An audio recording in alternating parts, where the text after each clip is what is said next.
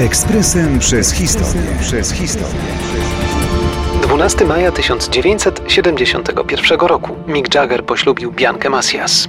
siódmego maja tysiąc dziewięćset siedemdziesiątego pierwszego roku brytyjską prasę zelektryzowała informacja, iż Mick Jagger, lider zespołu The Rolling Stones, zamierza poślubić nikaraguankę Biankę Masjas. Wybrano piękną lokalizację Saint-Tropez, która jednak niewielu zdziwiła. Cały zespół The Rolling Stones wszak od początków kwietnia tego roku przebywał na wygnaniu podatkowym we Francji. O wiele dziwniejsza była sama decyzja o ślubie. Jak to? Mick Jagger, niepokorny rockman, zdobywca kobiecych względów pod każdą szerokością geograficzną, zdecydował się na tak konformistyczne i nudne rozwiązanie jak ślub? Wielu dziennikarzom nie mieściło się to w głowie. Suknię ślubną zakupiono w największej tajemnicy w Londynie, obrączki zaś muzyk wybrał w Paryżu.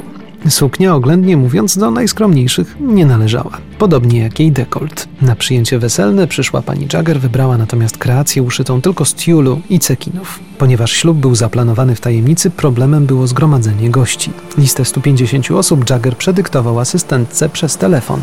Część z gości zjechała się z różnych stron Francji, inni przylecieli specjalnie wyczarterowanym samolotem, w tym rodzice pana młodego, dwaj ex-Beatlesi Paul McCartney i Ringo Starr, wówczas niemal nierozmawiający ze sobą, oraz Eric Clapton. Wszystkich powiadomiono na niecałe czterdzieści osiem godzin przed planowaną uroczystością. Świadkami zostali Roger Vadim, były mąż Brigitte Bardot oraz Nathalie Delon, była żona Alaina Delon. Tuż przed uroczystością państwo młodzi wdali się w ostrą sprzeczkę. Poszło oczywiście o pieniądze. W świetle francuskiego prawa para przed ślubem musiała podpisać umowę dotyczącą majątku. Na wspólnotę majątkową Jagger nie zamierzał się zgodzić, a Bianka nie miała wyjścia. Kolejna awantura wybuchła chwilę później w ratuszu. Na nowożeńców oczekiwały tłumy reporterów, fanów i lekko zdezorientowanych mieszkańców, co wprawiło Jaggera w furię.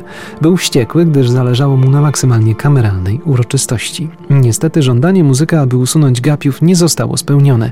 Burmistrz miasteczka argumentował, że jest to miejsce publiczne i każdy ma prawo tam przebywać.